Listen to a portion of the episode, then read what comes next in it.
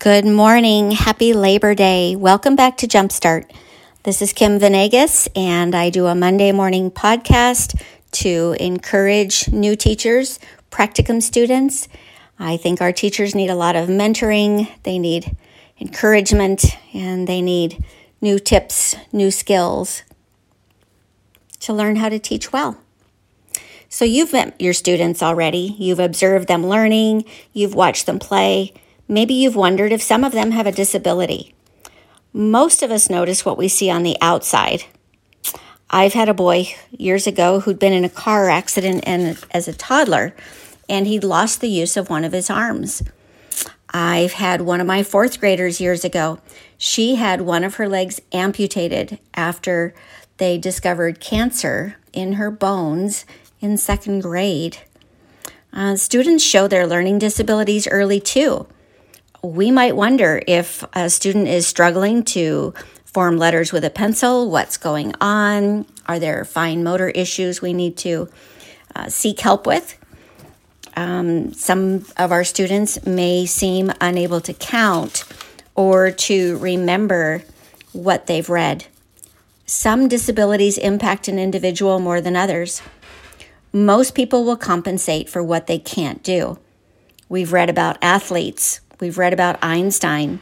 What seemed like a disadvantage became genius in other ways. Likely, our students hold some genius inside themselves as well. Asia, the toddler in a car accident, amazing soccer player. Malia, my cancer survivor, most positive attitude toward life. Mom told us the story how she cried for 30 minutes after the surgery and then told her mom, I'm going to be happy now. If she can do it, we can do it.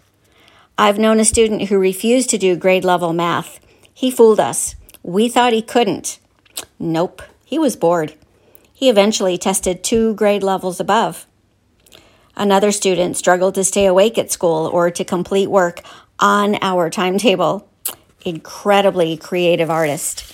We really saw this come out when kids were creating their own gingerbread cookies. Just as our genius may lay hidden in an academic setting, some of our disabilities lay hidden. Driving at night is no longer an option for me. I anticipate a time that driving during the day may not be possible.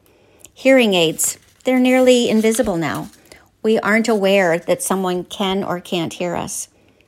No one wants to be thought of as less than or disabled. Let's always think person first.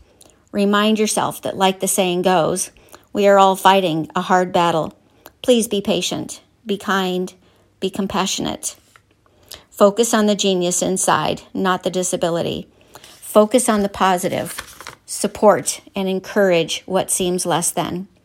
Look past what you may call disability. Look deeper for the genius. We all have one. What's yours?